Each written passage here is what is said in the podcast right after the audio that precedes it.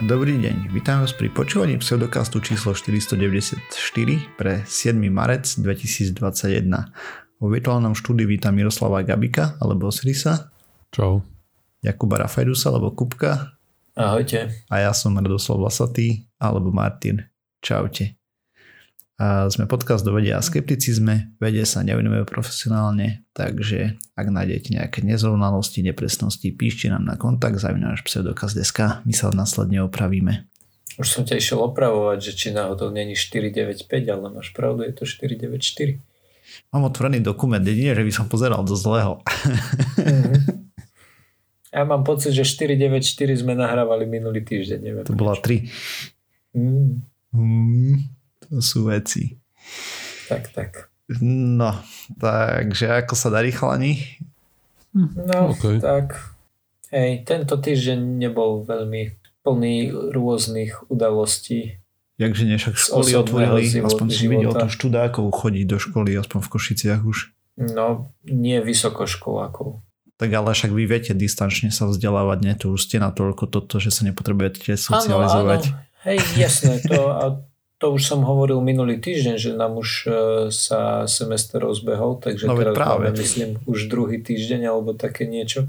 Ale práve preto hovorím, že vlastne nemám o čom rozprávať, lebo tým, že som nabehol do semestra, no tak je to také, ako by som to povedal, chcem sa vyhnúť tomu slovičku, že nudné, ale nejde mi to. To tak, jak naše dni, ne? Práca, koniec, práca, koniec a tak. No, Klasika. tak. Uh, hej, a tá vysoká škola teraz jak prebieha vlastne cvika a tieto prednášky všetko online, hej. A tým mm-hmm. pádom ste spojené viacej tried do toho, alebo na jednom Webexe, uh, Skype, v, čo používate Teamsy. Zoom? MS, Teamsy? MS Teams. MS Teams, OK. Áno. A Funguje to viac menej tak, ako keby sme boli v škole, akurát nie sme v škole. To znamená, že ak by sme boli predtým na cviku 5, tak sme teraz na cviku 5. Ak by nás bolo na prednáške 70, tak je nás 70. Čiže vlastne držíme sa úplne presne toho rozvrhu, ktorý bol vygenerovaný a ktorý by sme mali aj keby sme boli v škole. To je taký fail. Ináč. Prečo? Popra... Tak pre vyučujúcich, nie? To... Nie, no, práve, že ono je to strašne cool. Hej. No áno, pretože, no dopovedz, čo si chcel povedať. Tak vieš odbaviť naraz všetkých študentov, ne? Na jednej no prednáške. práve, že nie. Práve, že nie. Kvôli tomu, že uh, tá, ak je to rozdelené z nejakého dôvodu, tak je to rozdelené kvôli tomu, že keď časť študentov má teraz prednášku, tak tá iná časť študentov bude mať s veľkou pravdepodobnosťou nejaké cvika alebo Hej, no, niečo v tom rozvrhu. Mm-hmm. To znamená, že ak sú prednášky, na ktorých môžeš mať viacero skupín, tak to tak je urobené. Jasné. Ale v zásade ten rozvrh sa snaží byť čo naj, najefektívnejší aj bez toho, aby sme boli dištančne. Hej? To znamená, mm-hmm. že ten rozvrh je skrátka spravený dobre a, a tým, že ho dodržiavame, tak si nič nepokazíme, pretože je tam veľký problém v tom, že ten učiteľ je, je vlastne viazaný alebo viazaný, uh, že máš strašne veľa premenných, to som len chcel povedať. Hej, Skrátka, tým, že by si upravil teraz jednu vec, tak môžeš 14 ďalších krúžkov odbaviť. Čiže je to takto a jediné, ako jediná nevýhoda, ktorú v tom nejak vidím, je to, že nemáme labáky, hej. To znamená, že ak e, si na nejakom štúdiu, kde sa potrebuješ pozerať do mikroskopu napríklad, hej, alebo u nás merať niečo na osciloskope, tak e, to, to neurobiš. Hej, ale tým, že ja som plus minus ajťak a keď niečo potrebujem, tak e, v zásade to vyrieši MATLAB alebo mm. nejaké ne, Eclipse Visual Studio, tak e, ja tým nie som nejakým spôsobom obmedzený. To znamená, že mne to veľmi vyhovuje. Hej no. Hlavne kvôli tomu, že tým, že som nebýval na intraku, ale som dochádzal každý deň, tak e, tie diery v rozvrhu pre mňa boli úplný zabijak, keď som mal 2-3 hodiny dieru v rozvrhu tak to znamenalo, mm-hmm. že som sa musel 2-3 hodiny zabaviť v meste, hej, presne tak, hej. lebo neoplatilo sa mi z domov a, a čo by som robil na univerzite, tak to proste odpojím sa z počítaču, idem niečo upieť z koláč. Minule som upiekol vynikajúce brownies, že na spodu bolo cesto na brownies a na vrchu boli karamelové kukuričné lupienky, akože kukuričné lupienky, ktoré som obražil a potom obalil v karamele dobrota. A to by som inokedy nemohol... Áno, presne tak. Okay. Cornflakes. Najskôr som ich dal len tak do truby, som ich trošku poprašil cukrom a tak, dal som ich do truby opražiť a potom som spravil karamel, v ktorom som ich obalil. Problém je v tom, že je to taký ten americký recept a oni proste v momente, ako je to sladké, im to chutí, oni nepotrebujú žiadne iné chute, oni potrebujú, nech je to čo najsladšie. Takže by to nebolo boh vie čo pre naš, naše jazyky stredoeurópske tak som spravil ten karamel, v ktorom som to obaloval ako slaný karamel a potom tam bola vynikajúca taká, že bolo to, tie brownie z nás spodu boli čokoládové a sladké a ten karamel na vrchu bol, čo, bol sladký a slaný a bolo to také veľmi Hej, dobré. A to som ti šel navrhnúť, aby si na budúce skúsil slavný karamel, ale vidím, že to sa nenapadlo. Skúbka bude Masterchef. To, to neviem, ale keď som dal uh, ochutnať sestre, tak mi hovorila, že sa už môžem vydávať. Mm, super, super. Dobre. A keď už sme takto rozbehnutí, tak navrhujem, aby som uh, aby sme ten sputnik hodili za hlavu, tak navrhujem, že by som začal ja. Nech no, sa dávaj. k tomu môžeme rozhovoriť a, a potom to už do, dokončíme v takomto normálnom štýle. Mm. Dobre. Všetci vieme, čo sa dialo tento týždeň.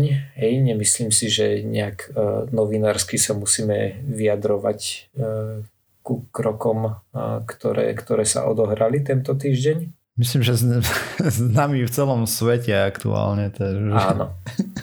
No. A, a myslím si, že, že taký ten rent, alebo teda tá, že sa o tom ešte porozprávame, ale ja by som veľmi rýchlo iba skúsil, lebo veľa som o tom Sputniku nevedel a budem to označovať iba ako Sputnik, lebo stále neviem, či je to V alebo či je to 5. 5. 5, ale aj tak dobre. predsa len zhrň, čo sa stalo pre prípad, že niekto si ten diel púšťa o rok napríklad, aby tam mm-hmm. bol nejaký kontext aspoň zhruba. Počkaj, ja porozprávam najskôr to, čo som sa o tej vakcíne dočítal a potom si zhrnieme, čo sa stalo a budeme Aha, sa vyjadrovať okay. k tomu. Dobre. Dobre, no. Uh, ja som k tomu našiel približne mesiac starý článok v Lancete, ktorý sa vyjadruje ku uh, tretej fáze testovania tejto vakcíny. To znamená, že prvá a druhá fáza boli nejakým spôsobom uh, dané dohromady tie už boli odprezentované dávnejšie. Nejaká vlna kritiky sa voči ním dvihla, ale to je všetko, čo som k tomu našiel. Toto je tretia fáza, ktorú som našiel teda iba ako článok v Lancete a nenašiel som k tomu žiadnu takú nazvime to vlnu kritiky, ako sa zniesla k tej prvej, druhej fáze. No to boli a... predbežné výsledky, hej tej tretej Áno. fázy. Finálne, pokiaľ viem, tak nie sú ešte. Áno, tak. A v tom bol tam trošku opísané, že ako to funguje, Ej, že, že na akom princípe tá vakcína funguje, ale myslím si, že to si môžeme porozprávať aj niekedy inokedy, keď sa o tom budeme rozprávať trošku viac dopodrobna. Ale teda čísla. 20 tisíc účastníkov plus minus 75% z nich dostalo vakcínu. Všetci boli starší ako 18 rokov, drvivá väčšina boli bieli, kaukaskí. No tak normálne, Európania. Áno, áno tak. Čiže ne, neskúšali to na, na azijskej populácii Ruska a 60% z nich boli muži. Tak, výsledky z, z tohto boli také, že z toho asi 15 tisíc e, dostalo už dve dávky vakcíny, asi 5 tisíc dostalo placebo. 21 e, dní po prvej dávke 16, 16 účastníkov vo vakcínovej skupine bolo pozitívnych a 62 účastníkov v placebo skupine bolo pozitívnych. Uh-huh. Bolo 2144 účastníkov, ktorí boli starší ako 60 rokov a účinnosť vakcíny v tejto skupine bola 91,8%. Uh-huh. Takže toto sú tie, tie predbežné výsledky. Keď som sa snažil nájsť tie, tie chyby toho, že, že čo tam môže byť, tak jedna dôležitá vec je práve tá diverzita tých participantov tej, alebo účastníkov tej štúdie, hej, že hej. máme to prakticky len na jednom type vzorky obyvateľstva. A ďalší veľký problém, ktorý si, aspoň za mňa, ja si myslím, je taký, že um, tí účastníci sa museli samoreportovať. Hej, že uh-huh. hej, mám symptómy, poďte ma otestovať. Neviem, ako to robil napríklad Pfizer, AstraZeneca a tak ďalej, že aké boli v tých uh, skúškach, aké boli postupy, ale tuto to teda bolo také, že halo, mám symptómy, otestujte ma. Takže toto zatiaľ, toto zatiaľ vieme, toto sú približne mesiac staré výsledky. Hej. Čo v princípe biely európsky muž není pre Slovensko problém, hej? Uh... Áno, hej. Čo sa Slovenska týka, tak je to fajn, len teda vidím tam asi najväčší problém práve s tým, že, že sa samoreportovali. Na druhej strane neviem, že ako to bolo pri iných tých štúdiách. A tak dobre, som to povedal, že muž aj ženu som myslel tým pádom, hej, ale samozrejme bavíme mm. sa o... Ako bola e, v vzorka ľudí, bolo, že asi 60% mužov, no takže nebolo to až také hrozné, ale bolo tam viac tých mužov. Mm-hmm. No jo. Tak, dobre. Toto je to, čo sú fakty ohľadom vakcíny, ktoré vieme. Ďalšie fakty ohľadom vakcíny, ktoré vieme, je, sú tie, že nejaké nám pristali tuto na Slovensko, vybavil ich nevieme kto, pretože tvrdí aj terajší premiér, aj bývalý predseda vlády, že ich vybavili, ale mali by prísť, ak si správne spomínam, 2 milióny kusov. No, to je Počkej. číslo, ktoré poletuje vo vzduchu. Hej, poletuje Dobre. vo vzduchu 2 milióny, prišlo 200 tisíc, ne? Jo, s tým, že uh, tým, že je to liek ešte neschválený Európskou liekovou niečím, agentúrou, tak uh, budú mierne problémy s tým, že bude musieť prebrať zodpovednosť za podanie lieku lekár predpokladám a neviem, to má Tak sa to zbavili zodpovednosti, hej, minister zdravotníctva a podobne to je fajn, že oni sa zbavili zodpovednosti, ale budem musieť ešte ja ako pacient podpísať revers, lebo ja si neviem predstaviť, že by ktorýkoľvek lekár povedal, že OK, teraz vás idem píchať neschváleným liekom a keby čosi, tak ma potom môžete žalovať. Hej, podľa mňa to bude tak, že budeš podpisovať revers. Mhm. Áno, presne tak. Respektíve, ak sa k tomu daný lekár, lebo je to na zodpovednosti lekára, či ti to pichne alebo nie, hej, a ako sa k tomu oni postavia, tak to závisí od lekárov potom následne. Zatiaľ. Možno to bude jeden z ústupkov, ktoré spravia, že tú zodpovednosť prevezme štát tak, ako správne by malo byť. Ideme si staviť? Nie, len hovorím, že toto, čo je teraz dohodnuté, to nemusí byť vieš, konečné, no, konečný stav Áno, veci to, to už sme si za ten e, rok tejto vlády zvykli, že to, čo teraz hovoria, nemusí byť konečný stav veci. Myslím, že veľmi dobre dokáže zahrnúť momentálne zatiaľ doterajšie predsedníctvo nášho pána premiéra. Uh, no. Ako je s tým kopu problému? Ako ohliadnúť zo toho, keď aj pripustíme, že tá vakcína je bezpečná a má tých 92% účinnosť, aj tam si sú nejaké otázky ohľadom kvality výroby. Hej. Keď si predstavíme, že tá premisa, čo je v tej štúdii proste platí, tak ako je to napísané, tak stále je tam ten problém, že neprešla tým prísnym schváľovacím procesom ako všetko ostatné. Čiže ty aj keď... Bú, Osiris, bú, lebo aj ostatné vakcíny mali predsa nejaký proces, ktorý sme teraz rýchlo obišli a teraz sme ho iba obišli ešte inak. Nie, neobišli sme. Ale v rámci no. EÚ bol je nejaký proces, ktorý všetky vakcíny, ktoré tu chcú ktoré tu EU chce distribuovať, tak musia prebehnúť nejakým schváľovacím procesom u špeciálneho schváľovacieho orgánu. A, keď, a tý, to, to, to dovoluje vlastne EÚ aj ostatným štátom proste tie vakcíny rozhodiť medzi ľudí s tým, že ty si nemôžeš vybrať, lebo všetky sú teoreticky ekvivalentné, lebo prešli rovnakým sítom. A teraz tam hodíš jednu vakcínu, ktorá tým sítom neprešla, o ktorej nevieme, či je ekvivalentná alebo nie k tým ostatným. Takže ti tu vzniká nejaký zvláštny split, nejaké rozdelenie. A vlastne čo sa môže stať je, že treba sa urobiť nejaký očkovací preukaz, že si bol zaočkovaný proti covidu v EÚ a potom budeš mať nejaké povedzme výhody, že budeš mať ľahšie cestovanie. A čo urobíš s tým, s tou vakcínou, ktorá neprešla tým procesom? No nezaradíš ne, nedostaneš ten pas. Čiže ty budeš zaočkovaný, ten pas nedostaneš a čo potom si v háji, hej?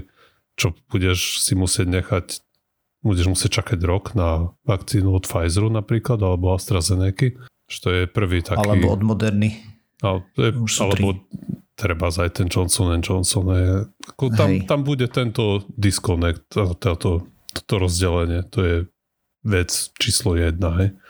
Mm-hmm. Bez číslo, no, alebo, ale... Môžeš povedať, že podporuješ uh, domáci turistický ruch.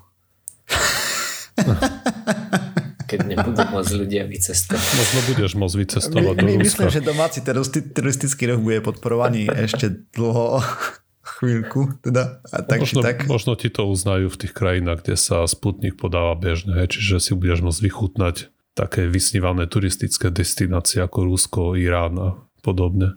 Ale myslím, že najväčší problém, ktorý teda ja s tým mám osobne, je ten, ten reverse, lebo to nejak očakáva, že ty ako občan správne budeš vedieť posúdiť bezpečnosť a efektivitu tej vakcíny a budeš Hej. môcť podať informovaný súhlas, že áno, som s tým uzrozumený a nechám si to pichnúť. Čo samozrejme, keď už sa aj náš, tá šéfka toho štátneho ústravu na kontrolu liečiv vyjadrila, že ani oni nemajú na Slovensku kapacity toto posúdiť, tak neviem, v akom vesmíre je priateľné, že to necháme posúdiť Joška Mrkvičku alebo mňa ako informatika zo spiske. Čo ja, jak to ja môžem vedieť? Tu nemôžeme vôbec hovoriť o nejakom informovanom súhlase s niečím. To môžeme no, rovno, jasne, že nie. môže rovno krajčí podpísať, že colný rostok od teraz je vakcína proti covidu a môže ten istý proces môže tam prebehnúť. Úplne ako so Sputnikom. To je úplne Proste, cestné. Proste, je toto, to konina a, brutálna. A ohľadnúť do toho všetkého, to schváľovanie liekov, ten proces tam je z nejakej príčiny. A to je presne tá, že obyvateľia nemajú šancu nejako posúdiť, či liek funguje alebo nie, či je bezpečný alebo nie. Aj keď to, niektorí sa tvária, že majú. Môžeš aj pozerať veľa YouTube a čítať si veľa blogov na internete a facebookových statusíkov a komentárov k facebookovým statusíkom, hey. ale faktom ostáva, že to proste posúdiť nemôžeš. A Až na, na to... pár ľudí, ktorí sú vysoko špecializovaní na tieto veci a živia sa tým celý život a majú hodiny, e, roky vo výskume a testovaní a v tomto, hej, YouTube videí presne. Hej. A, a tí no, sú mám... spravidla zoskupení v nejakej komisii, napríklad presne. tej EMA a tí povedia, či tá vakcína je OK alebo nie po, tých, po extenzívnom študovaní. Hej, na základe... Hej, a my ako bežní občania sa na nich musíme spoliehať. Presne ako sa spoliehame na ľudí, čo postavili most, že to nebola banda diletantov, čo si to naštudovala z YouTube, ako postaviť most, hej, rýchle a lehce. Ale že to postavili odborníci. A rovnako sa neostalo nič iné, on sa spoľahnú na tých odborníkov v tej EMA, že schvália vakcínu, ktorá potom bude bezpečná. Dobre, a čo som počul, taký, taký názor, že Ru, Rusov nemusí zaujímať EÚ, Rusi to už pichajú svojim, akože svojej populácii, to znamená, že očividne je to fajn. Oni s nami nemusia zdieľať ich výsledky, pretože oni sa môžu na EÚ vykašľať. A tým, že momentálne by na Slovensku tým, že nemáme tie iné vakcíny, tak by umierali zbytočne ľudia, tak je lepšie dať im túto vakcínu, o ktorej Rusi hovoria, že je fajn a Európa ešte nevie, ako iba dodržiavať status quo. Nie. Šidiť proces na kontrolu liekov je zle. Ste ten musí byť veľmi prísny a musíme ho dodržiavať. Vymýšľať si dôvody, prečo ho porušiť, bude precedenci a čím viac oslabíš tú reguláciu toho trhu, tým je to horšie pre pacientov v dosť dlhodobého hľadiska. Presne. To vidíme napríklad na americkom trhu, ten je na to špecifický, hej, a obzvlášť doplnky nejaké a podobne. Mhm. Dobre, a ja sa teraz prepnem z kúbka diablovho advokáta na kúbka kúbka a ešte k tomu poviem, že mňa práve preto to, a myslím, že som to aj písal na Discord, e, mňa práve preto to veľmi desí ten politický krok nášho pána premiéra, pretože ja v tomto, z tohto vidím iba dve možné východiska. Prvé je to, že vakcína naozaj zaberie, bude fungovať tak, ako má a tým pádom on bude mať zrazu takú kartu, takú silnú kartu na ruke, taký trón, že Aj pozrite sa, že čo som ja urobil a išiel som proti všetkým pravidlám, ale vystrelilo to dobre, takže ja som teraz nesmrteľný, hej, môžem robiť úplne čo chcem, pretože vtedy mi to vyšlo a zachránil som vás, hej, zachránil som vám životy, takže teraz môžem všetko. Alebo tá vakcína skrátka nebude taká dobrá a tým pádom to bude voda na mlyn všetkým tým ľuďom, ktorí doteraz hovorili, že všetky vakcíny sú fuj fuj, pretože henta nevyšla. Hmm. Tak máš Nech sa na to takých, ktorí hovoria, že len západné strany. vakcíny sú fuj fuj a Ruska je super, vieš. Že sa budú na tretiu uh-huh. kategóriu. Toto sa mi nepáči, áno, že ten diskurs je proste sa Hej. rámcuje takto, že Rusko versus Západ a pritom... Presne, to je čistá blbosť. Akože, no není, lebo ten aspekt tam existuje objektívne, ale proste mm. ťažisko problému je to, čo, o čom sme pred chvíľou hovorili a to je Hej. to, že tá kontrola tých liečiv je prísna z nejakého dôvodu a tie dôvody nepomenuli, aj keď je výnimočná situácia. A tie dôvody sú také, proste je to v záujme pacienta, aby tie liečiva boli veľmi a prísne ešte regulované. obzvlášť u vakcín je to mega regulované, lebo to picháš zdravému človeku. Presne hej. tak. Na rozdiel od lieku, hej, kde ten proste tam už nejaké negatívne dopady sú, keď nič neurobi, že keď je človek chorý. OK, dobre. A ostaňme ešte chvíľku pri tom, ja si pamätám, že aj k nám na Discord prišiel nejaký čas dozadu jeden pán, asi posluchač, a, a tvrdil nám práve toto, že ako je možné, že doteraz bol ten, tá, tá doba schvalovania vakcíny ja si vymyslím 5 rokov, lebo neviem koľko a teraz zrazu sme to dokázali všetky tie tri fázy narvať do, desiatich mesiacov. Doteraz doba výskumu vakcíny trvala N rokov, kdežto teraz ten výskum prebiehal rýchlejšie a kvôli tomu aj schváľovanie prebiehalo rýchlejšie, napriek tomu žiadne procesy neboli vynechané, aspoň pokiaľ viem. Jediné, čo sa umožnilo je, že už v polke prvej fázy, keď sa ukázalo, že to ľuďom neškodí, tak umožnili druhú a v polke druhej alebo v trich, troch štvrtinách umožnili im robiť tretiu. Čo z normálnych okolností by čakala jedna fáza za druhou, hej. Uh-huh. Tam sa nepreskakovali procesy v štýle, že proste nerobíme nejaké testy alebo niečo. Jediné, že sa to nahustilo na seba a uh-huh. nahustené na seba to mohlo byť kvôli tomu, že za normálnych okolností, keď máš chorobu, ktorá veľmi necirkuluje medzi obyvateľstvom, tak potrebuješ nazbierať 60 tisíc adeptov, hej, a z toho sa ti musí nakaziť, dajme tomu 10 tisíc alebo 5 tisíc alebo koľko, hej, tak čakáš 5 rokov na to pokiaľ máš dostatočné dáta, kdežto tuto proste vírus cirkuloval spôsobom, že máme milióny nakazených, takže nebolo problém nazbierať dáta. Mm-hmm. A hodilo sa na to v zásade nekonečno peňazí. Takže Hej, to je ďalšia vec. Veľmi veľa, veľmi veľkých štúdií odrazu sa mohlo robiť v rôznych častiach sveta. Dobre. kapitulujem, hej, presvedčili ste hm. ma. Keď by to tak ako fungovalo, čo? Môj názor je taký, že tá vakcína bude OK, že asi mm. bude fungovať a asi nebude škodiť. Hej. Oficiálny Ale... názor pseudokastu je, že Sputnik je v pohode. V zásade ako... Než... Lekárska rada. Nie, my žiadne lekárske rady nedávame, to je prvá vec. A... Ako v zásade že... s tým nemám nejaký problém, ani to, že to prišlo z Ruska, aj keď samozrejme to geopolitické pozadie tiež tam zohral nejakú rolu, ale proste môj najväčší problém je práve s tým, že sa obchádza proces a kontrola, Hej, ktorá, a pritom, na ktorej sa dohodla celá EU. Predtým. Rusi mali možnosť požiadať EMU o registráciu vakcíny, však mali prvú schválený, hej. A na svete, pokiaľ si pamätáte, sme tu o tom rozprávali, ten politický, ano, ano. čo zase nejaký neviem, polodiktátor, dajme tomu, si potreboval, alebo rovno diktátor, čo, čo sa budeme hej, tváriť. Hej, chcel som že, akurát povedať, že prečo polo. Že, že Putin je niečo iné. A proste si potreboval nahrať ego, alebo ja neviem, o čo išlo, hej, že sme prví na svete a to je ešte aj vlastná vlastne ruská tá vedecká obec hej, tiež si klepala na čelo, že čo to stvárajú s tým predčasnými somarinami tam. No proste to je čiste proste geopolitická zabavka, mám taký pocit s tou vakcínou. Si do, dokazujú, už... že kto má vplyv, vieš, da kde. Aj mm. toto robia na schvál. To nie je, že omylom zabudli. Aj no, však jasne.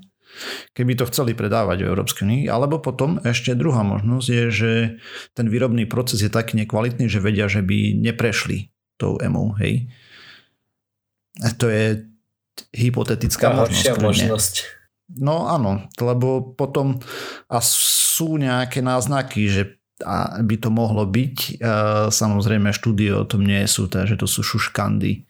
Akože je to vyrábané v tej istej továrni ako homeopatika, hej? Nie, ale že proste tá kvalita pokulháva proste niektorých dávok. Proste nedostaneš byť, tam že to je účinnú látku alebo dačo, hej, neviem. Mm-hmm. A no. Nie že várka, čo vyrobia dnes, je iná od várky, čo vyrobia o týždeň. Mm-hmm. Proste no, sú len nejaké šuškandy a náznaky, je to také ošemetné, hej. Ke, keby to prechádzalo tou EMO, tak máš istotu, že proste ten výrobný proces je stabilný, tam neviem koľko stovák dávok náhodných tu testujú v kuse a podobne, hej. Proste mm-hmm. ochrana spotrebiteľa v princípe, nič iné. Ja, samozrejme. Áno, o tom sa tu vlastne celý čas rozprávame. Uvidíme, ako z toho bude dobre. Podľa mňa no, strašný, straš, strašne ne, nešťastne to bolo riešené zase raz dačo, ale tak to už si, sme si zvykli asi. Zvykáme si, no presne. Ale tak na to si netreba zvykať, hej, to proste, no. To, že podcúvaš, posúvaš laťku stále nižšie a nižšie, neznamená, že to je akceptovateľné, hej, lebo sa objavíš v inom politickom zriadení, než v akom si sa narodil. Však už keď ťa chváli Blaha, tak už by si sa mal zamyslieť. Hej no, no, no o tom tiež a čo bude. A robíš to, čo Orbán a ešte dokonca viac na uhlovaté ako Orbán, tak no neviem. Hej, no dobre. Poďme sa porozprávať o niečom pozitívnom. A niečo pozitívne znamená, že všetci tu zomrieme. a nebude to hneď, ale časom. A teda Budeme sa baviť o jednej štúdíky, ktorá vyšla, pozerali sa na Zem a ako to dopadne so Zemou v budúcnosti. A teda takto Zem, ako bola ako sa formovala, hej, tak mala tú prvotnú atmosféru z helia a vodíka, ale to naše slniečko bolo ešte trošku agresívne a merzuté a a, odfúklo ju niekde do čerta. A vlastne pri tom, ako sa formovalo, hej, tak v tom rannom solárnom systéme panovali, um, povedzme si, extrémne podmienky na to, aby tu čokoľvek mohlo ži- žiť.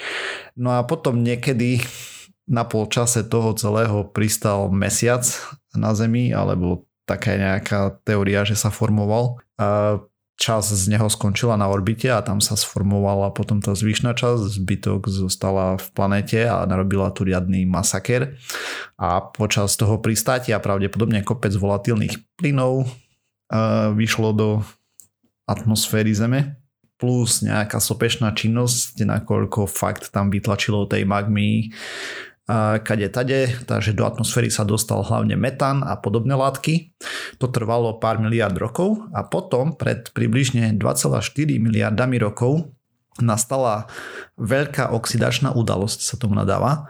A v preklade vznikla nová forma života, ktorá začala prdieť do atmosféry kyslík, teda fotosyn- fotosyntezovať, ale no to je vlastne odpadový plyn, hej, tých rastliniek, alebo vtedy to boli ešte pravdepodobne nejaké jednoduché hm, bunky, hej, ktoré dokázali to robiť, alebo ten plankton vodný, čo to robí, či čo to je zač, tá riasa a tak. No a ten bol toxický pre väčšinu vtedajšie, vtedajšieho života, ktorý žil na planete, takže ten pekne potom vykapal a bol anaerobný a vlastne vymrelo to brutálne na OK. Proste na prdy. No to je jedno. A... tak to mám v poznámkach. Som mal zabavu pri písaní si poznámok. No a poďme na to, že vyšiel nový výskum teda mm, a ako vieme, slnko zničí zem tým, že sa nafúkne na červeného obra a, a proste malo by to byť za nejaké miliardy rokov. A to by počas toho, ako sa bude nafúkovať na červeného obra, hej, tak to radiačné žiarenie, teplota tu stupne brutálne, voda sa odparí a proste nebude tu sa veľmi dať žiť. No a podľa tejto štúdie bude mať času oveľa menej. A prečo teda? Takže ešte predtým, keď tu bude neznesiteľné teplo, tak vedci spravili detailný model Zeme, hlavne z e, biosféry a do toho zaratali zmeny jasnosti Slnka časom a spustili pár simulácií. E, tých simulácií bolo cez 400 tisíc a zistili následovné, že ako sa bude zvyšovať jasnosť Slnka, tak e, CO2 molekula v atmosfére sa začne rozpadať. Proste tá, tá energia zo Slnka a to už ju bude viacej štiepiť tým pádom bude menej CO2, rastlinky nebudú mať čo papať, takže pomaličky vykapu a teda ako budú hladné, lebo nebudú mať čo jesť, hej, tak uh, nebudú potom produkovať kyslík, ten dýchame pre zmenu my, takže potom vykapeme aj my. No a čím viac rastlín zanikne, tak tým rýchlejšie to pôjde a tak ďalej a že to bude pomerne rapidné tempo od istého bodu a ten Istý bod je približne o miliardu rokov v budúcnosti. Takže nebude to za 100 rokov ani tak, ale máme na to nejakú miliardu. Za tú dobu by sme mali byť minimálne medziplanetárnou civilizáciou. Ja dúfam, že to ľudstvo bude trvať trošku kratšie než miliardu rokov, lebo e, keď to nestihnú dovtedy, tak proste smola. Ale mám taký pocit, že si nemusíme baliť kufre zajtra ani nič. No a prečo sa tak pozerajú do budúcnosti a simulujú Zem a tieto veci, hej, tak je to jednoduchá. Jednak chceme vedieť, že či si nemusíme baliť kufre zajtra, uh, alebo teda o 100 rokov, alebo tak, hej. To je jedna vec, že či nám sa tu bude dobre žiť, ale hlavne v tomto kontexte je to, uh, ako hľadáme potenciálne obyvateľné exoplanéty okolo tak potrebujeme nejaké modely, že na čo sa ešte pozerať a čo už nie. A najlepšie sa nám modeluje podľa Zeme, lebo tu poznáme. Takže toto je celý dôvod, hej. Proste to skúmanie ich má implikácie, že skúmané exoplanéty môžu mať už malý obsah kyslíka v atmosfére a napriek tomu tam mohol v minulosti existovať komplexný život, alebo možno aj existuje na báze niečoho iného. No a len tak mimochodom, ten odhadovaný pokles kyslíka bude cca e, milión násobný oproti tomu, čo máme teraz. Takže je veľmi ťažko. Čo to sa... znamená, že z milión molekúl O2 bude jedna. Hej. Hej? OK. To je dosť blbé, no. To je mega blbé.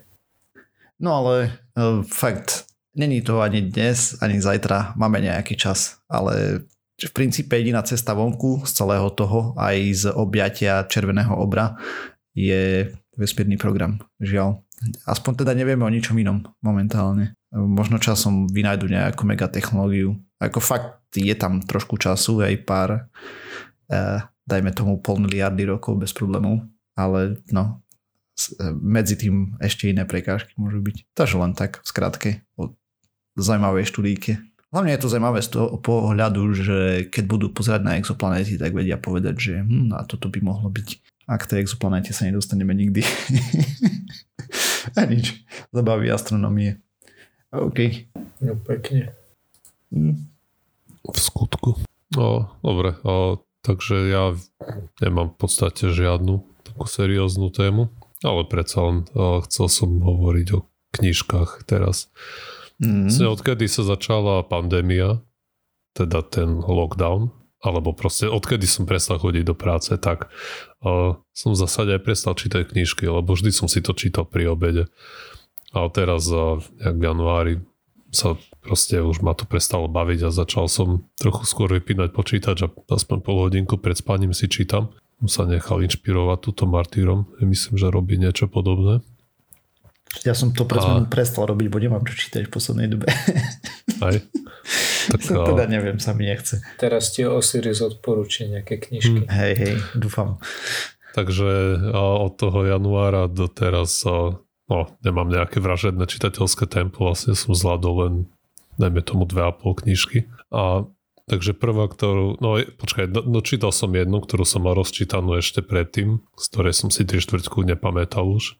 Mm-hmm. A bolo to fantázii neveľmi dobré, tak to, to je, to je, o tom ani nebudem hovoriť. No a potom som čítal uh, 20th Century Ghosts od uh, Joea Hilla, to je uh, syn uh, tohto uh, Stephena Kinga. Mm-hmm. A to je vlastne súbor takých krátkých poviedok, uh, trochu hororovo ladených, ale je tam rôzny aj bizar, surreal.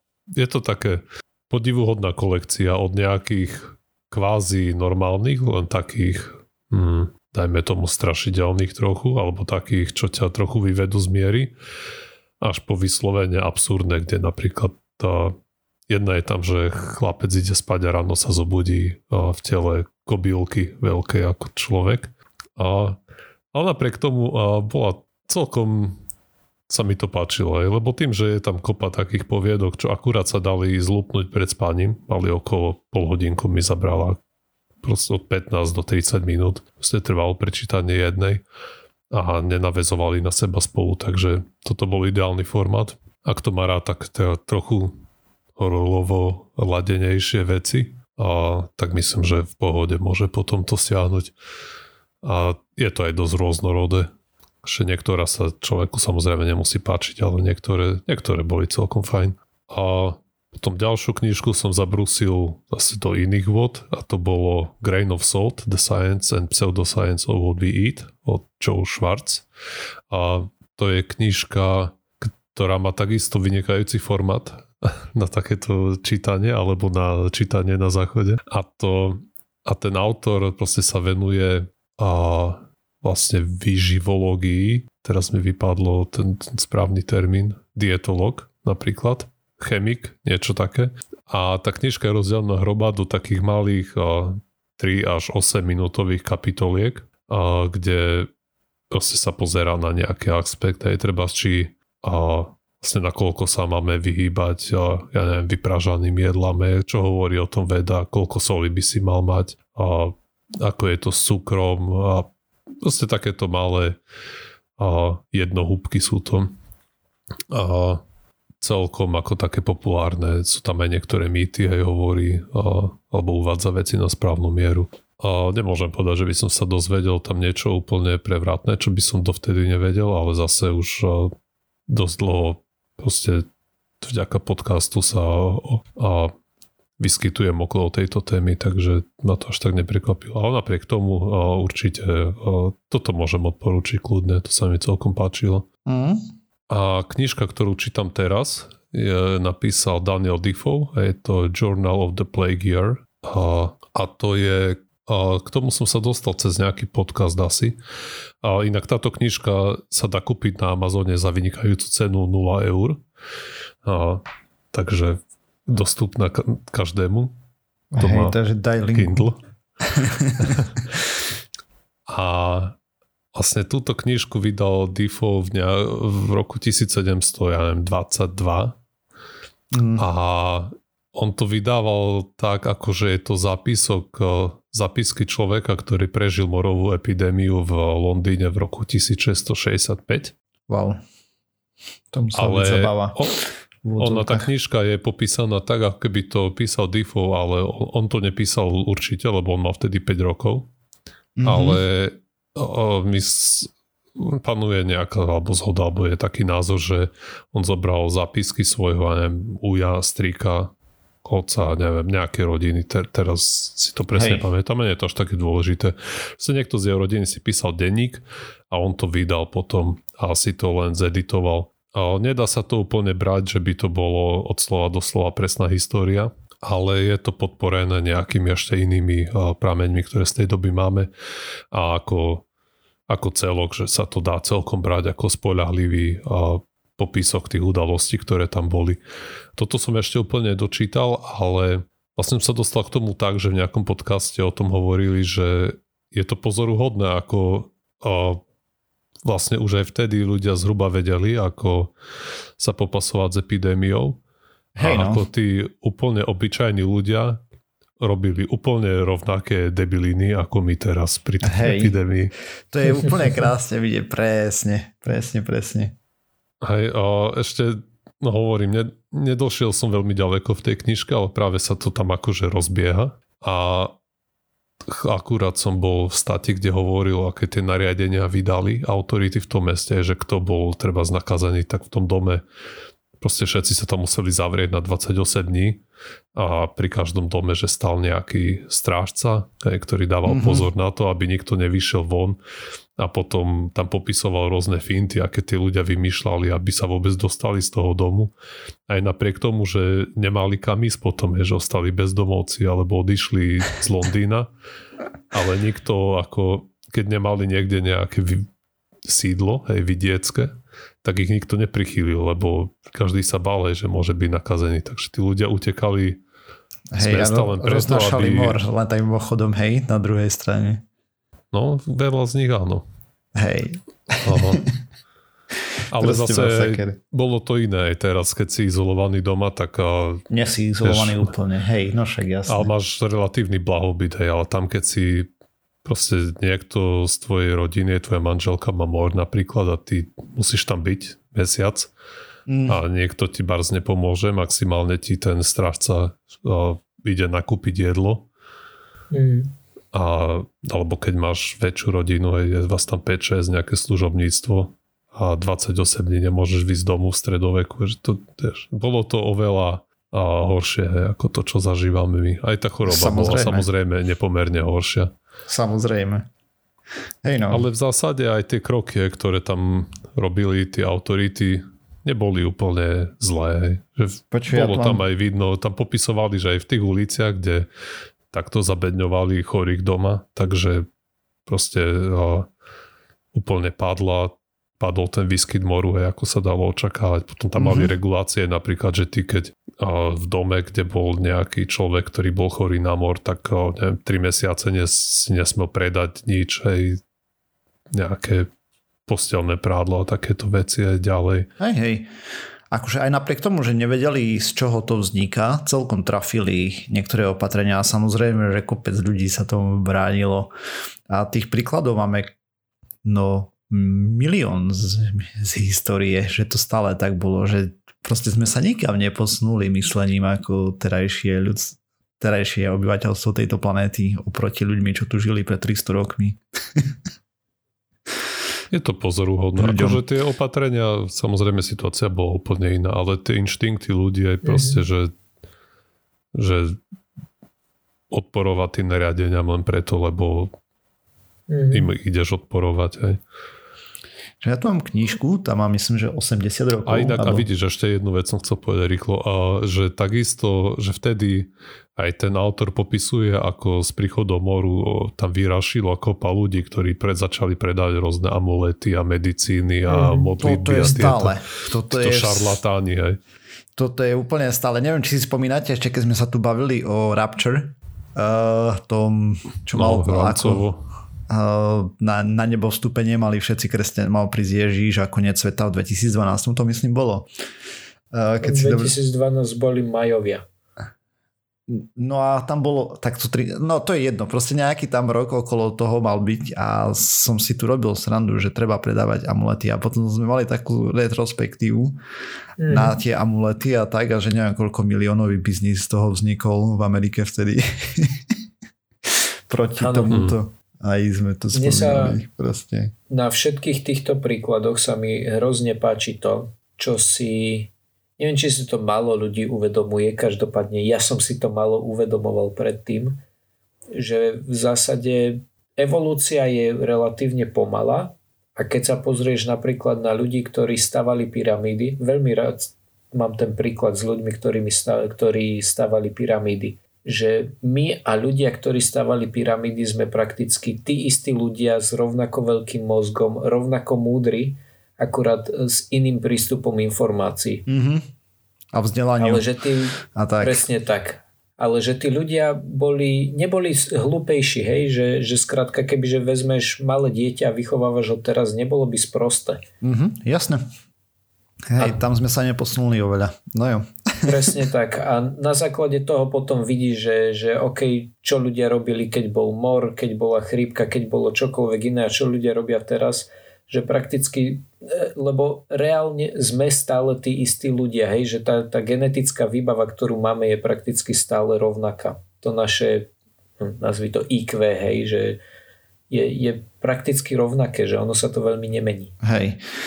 No tam boli samozrejme aj tie skupinky, ktoré cieľane roznášali hej, chorobu a podobné, a podobné individuá sa vyskytovali. Akože sú to veľmi vtipné príbehy ohľadom týchto. Ale čo ja som tu chcel spomenúť, mám knižku, to bolo 1940, myslím, že rok. Abo tak. A tam je už spomínaný dvojmetrový rozostup a rúško. Mm-hmm. Takže už nejakých 80 rokov minimálne to nie je nič nové, hej. Proste a tu proste, no to je jedno. Proste to tak. Hoj. A, a stále je to problém. Akože brutálny. O, to je jedno. Ale super, ďakujeme za tipy na knižky. Dúfam, že linky budú v zdrojoch, hlavne na, za, za nula peňazí. o, hej, dám do zdrojov, budú to asi linky na tú Goodreads portál. Mm-hmm. O, priznám sa, že až doteraz ma nenapadlo sa pozrieť, čo z toho je preložené do Slovenčiny. Hej. O, ale tak hádam si s tým nejak poslucháči poradia. Ak by bol záujem. Ak by bol samozrejme. Ale akože tento od toho Diffova, myslím, na, na to som sa celkom tešil, ale zase je to také ťažkopádne čítanie, lebo ten chlapík sa snaží byť hrozne detailný, ešte tam opisuje tie ulice a pomaly v ktorom dome, čo sa stalo. Lebo to tak sa písalo ale... vtedy. Hej. Hej, hej, hej. Keď si pozrieš niektoré knižky, tie staršie, tak opis miestnosti máš na 20 stran.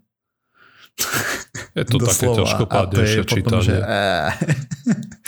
Ako on možno tým chcel dodať aj nejakú realistickosť. Mm-hmm. To, ale ako aj tak celkovo je, je to veľmi zaujímavé čítať a, a Históriu. všimať si tie paralely aj teraz versus 400 rokov dozadu. Hej no. Podobne vieme nájsť elektrina versus 5G. hm. Ah, no dobre, neposunuli sme sa nikam, fakt, e, žiaľ, väčšina z nás. Takže už je to taký šved. Uh, dobre, tak to asi uzavrieme, nie? Uh-huh. Dobre, takže sme sa dopracovali na záver tejto časti pseudokastu. Všetky zdroje môžete nájsť na www.pseudokast.sk a to je naša stránka a potom písať nám môžete na kontakt náš pseudokaz.sk. Okrem toho sme na nejakých sociálnych sieťach, na Facebooku, na Twitteri, na Discord nás môžete prísť pozdraviť a tak. A vypočuť si nás môžete tam, kde ste nás vypočuli teraz. a to je asi tak všetko. Takže ak nás chcete podporiť, zdieľajte, lajkujte, dávajte palčeky a myslím, že 2% zdanie sa dajú posielať pomaličky už. Takže ak nemáte komu, môžete aj nám. Čaute. Čau. Ahojte.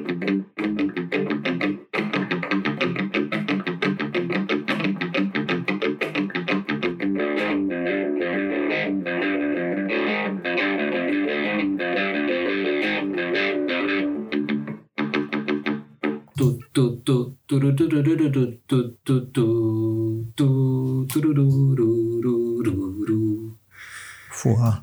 Už sa nám pomaly blíži formulová sezóna.